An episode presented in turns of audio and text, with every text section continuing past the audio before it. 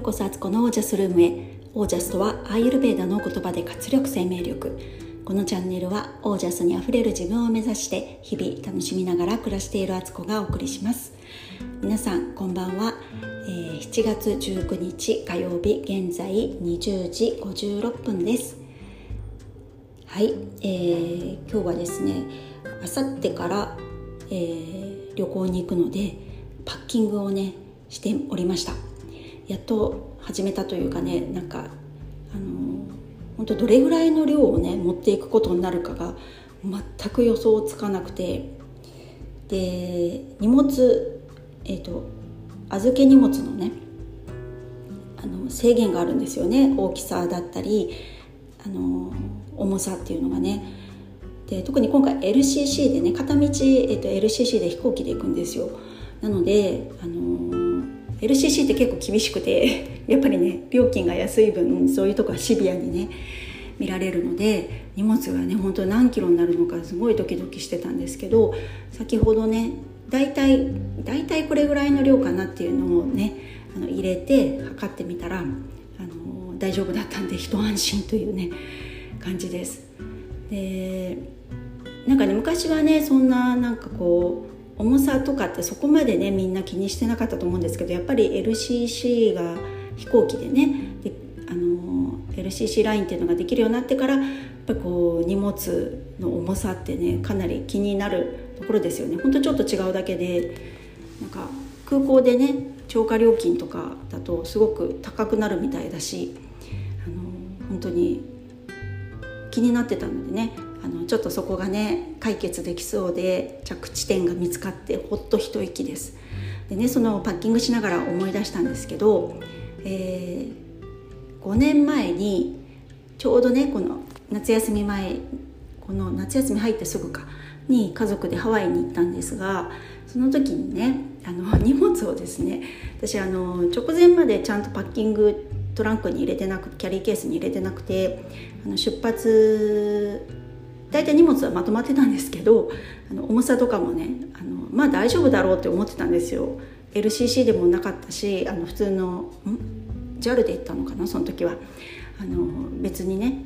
あのめちゃくちゃ重いわけじゃないだろうから大丈夫だろうなんて思ってねあの直前の数時間前にね半日前ぐらいかあのパッキングし始めたんですよ。でそしたらあのキャリーケースをこう測るねスケールみたいな簡易的なスケールってあるんですよね。あの、まあ、よく体重計に乗せたりとかあるんですけど乗せてもねうまく測れるやつだったらいいんですけど意外と数字のとこが見えなくてトランク乗せちゃうとねそれで何キロなのか分かんないみたいなことがねあるのであのそれ用のね、あの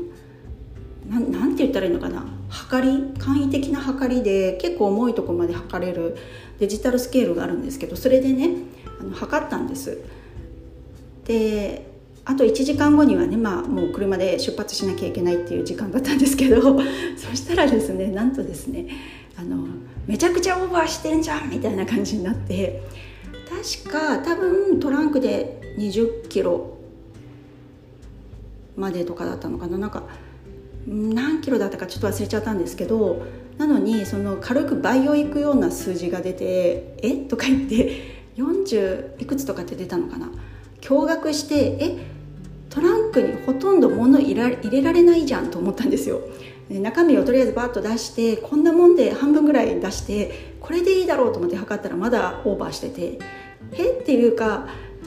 あの預ける荷物ってほとんどトランクのキャリーケースのね重さでねあのもうそれで終わりになっちゃうじゃんとか言ってねもうすごいパニック状態だったんですね私。でもであの子供たちはまだちっちゃかったから何が起きてるか分かんなくてね。これから飛行機乗るってワイワイしてるし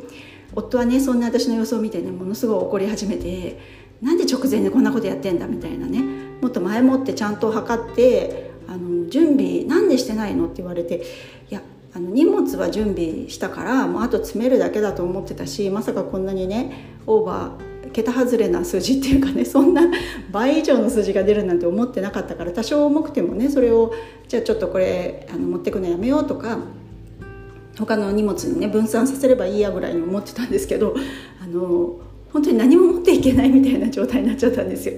で夏だったからでさらにクーラーのない部屋でねやってたんですよその作業を。もう私一人汗だくで当今思い出してもねあの時のパニック 状態っていうのはねあの時間がどんどん迫ってくるわけなんですよね。だからねもうどうしようって思った時にパッと夫がね気が付いてそのスケールのねデジタルスケールの表記が、えっと、ポンド表示になってたんですね。もう愕然としてあのポンドって0.45キロぐらいなんですよね。1ポンドっていうのが。ってことはあの全然キロに直したら全然容量 OK だったっていうね もうねあの時のこと思い出すとなんかね嫌な思い出しか残ってないですね。いきなりね出発からねこんな状態でで夫もなんか機嫌悪くなっちゃってるしねなんかでもみんなでやろうよと思うんですけど手伝って一緒に協力しようよなんて思ったんですけど、まあ、その時はねなんかちょっとまあ私の準備不足があまりにも露呈しておりましてあの、まあ、しゃあないって感じだったんですけどそんな思い出したんですけど本当にね今回もそれでねキャリーケースにいろいろ荷物を詰めてて思ったのがあこれってなんか自分の日常とかね仕事の仕方とかなんか人生にも言えることだなと思ったんですよ。何を持っていくか何が大事で何を下ろしていくかっていうのって人生でも何でもかんでも持てるわけじゃないしなんかやりたいことがあってねあれもこれもあれもこれもってやって全部できるわけじゃないしそう思った時にね自分は何を大事にしてるのかっていうのを問われてるのと似てるなと思ったんです。で旅行っていうと、まあ、持ってくものって言ったら服と洗面用具となんかあと身の回りのものとか、まあ、食べ物だったりとかガイドブックとかねいろいろあると思うんですけど、あのー、本当にねここは本当ミニマリスト思考がいいなってえっ、となんだっけえっ、となんとか思考ってありましたよね。このそぎ落としていくやり方。えっとなんだっけ。もう忘れちゃいましたね。また また忘れてる、うんと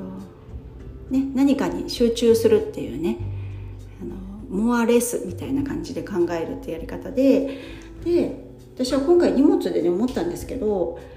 服とかは基本的に私自分の服はねワンピースをね 2, 着。当日着てく分含めたらまあ3着なんですけどもうそれでそれを着回すだけ。だからワンピースだとあの上下っていう感じじゃないからもう1個でいいんですよね服としても。でその中に履くスパッツと靴下とカーディガンだけでよくてあの下着着てませんからあのパンツ履いてないし。で上は一応ブラトップ持ってくんですけどあのあこのラジオで言ったことあったっけ？もう一つのスタンド FM で結構ねあの喋ってるんですけど下着問題でねアラフォー下アラフィフの下着問題っていう感じで話してるんですけどあのー、結構ねもうブラトップもブラトップ？じゃなくてなんだっけ？ブラブラトップか。あブラキャミだ。ブラキャミ。もねあの嫌だったりする時あるんですよ。なんかもう面倒くさいなとか思ってね。そういう時私はねあのニップレスを使っててヌーブラみたいなねシリコンのねやつなんですけど超便利ですよあれ。あのペタッと貼り付けるだけで。で、まあ、ちょっと汗かいちゃったりするとねちょっと蒸れたりはしますけどでもねあのブラをしたくない日はねニップレス最高って感じでそれ持っていけばね下着もいらないんですよ。中にあのタンクトップ1枚着とけばいいみたいな感じでね。ワンピースとかもねさっとそのまま着れちゃうし。っていうのであの荷物は少なくしで化粧品もね私基本的には、まあ、化粧水と、あのー、オイルがあればねもう全部顔周りから、あのー、ヘアケアから、あの、それで保湿からみたいなね体のボディクリーム代わりにもね全部使っちゃえるのでもうそんだけ化粧水とオイルだけで大丈夫。これもなんかいいですねっていう感じで。で私が今回こだわって持ってってるのは食料品ですよね。あのいつも飲んでるオイルコーヒー飲むために一個一個ねあの100%カカオのチョコとコラーゲンとシナモンを1つの袋に1個1杯ずつに分けあの飲めるようにね分けて小分けに入れてであとは MCT オイルをねあのキレートレモンの空き瓶があるうち結構子供たちが飲んだりしてあるのでそれをねあのそこに MCT オイル入れて持っていくとかオリーブオイルとリンゴ酢もそのキレートレモンの瓶に入れてそう持っていくんですよ。であとは私、まあ、子供たちにはご飯別で作るんですけど私は一日一食はねキッチャリっていうあのアイルベーダのおかゆみたいなインドのおかゆみたいなやつを食べてるのでそのそれも一食ずつね、えーと、白米と、え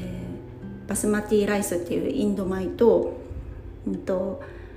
なんだっけえっ、ー、とあイエロームングダールっていうねあの黄色いお豆ですね。それとかレンズ豆とか合わせたやつをねまた1食分ずつパッキングしてあの日数分ね食べれるようにしたりとか。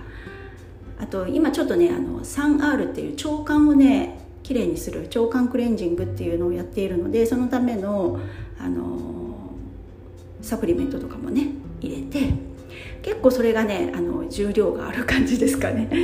でも食べちゃうからあの帰りは軽くなって、まあ、代わりにお土産が入ってくるって感じだと思うんですけどなんかそういうのであすごく自分が今何を大事にしているかっていうのがこういうねちょっと1週間ぐらいの旅行に行くとよりわかるなと思いました。それになんか洋服とかだって行った先でねもし何か足んなくなったりとかしたら買えばいいしなんか別にねあの陸の孤島に行くわけではないからいろいろね買い物できる先はあるしまあ言ってみたら食料品だってそうなんですけど、まあ、でも自分の好きなね銘柄とかがちょっとこだわりであったりするのでねそれは用意したんですけどなんかそういうふうにしてあでもこれも自分がを分かってるからできることであって何もねそういうね自分が何にこだわりたいのか自分が何が好きで何が快適でこれは嫌だなと思ったりこれがないとちょっと困るなって思うこととかを普段から注力して自分自身をよく知っておかないとこういうことって選んでいけないんですよね。で選べないっていうとどうなるかっていうと持っていかないんじゃなくて全部持ってくみたいな選択になっちゃって なんかあれもこれもこれもあれもみたいなねなんか家中のもの持ってきたのみたいな状態に、ね、なってしまうわけなんですよだからそういう意味では本当に自分を知ってる人ほど身軽なんじゃないかなと思って。で身軽でさらに自分が何何にエネルギーを注いでいくべきかっていうことが分かっているからすごく多分ね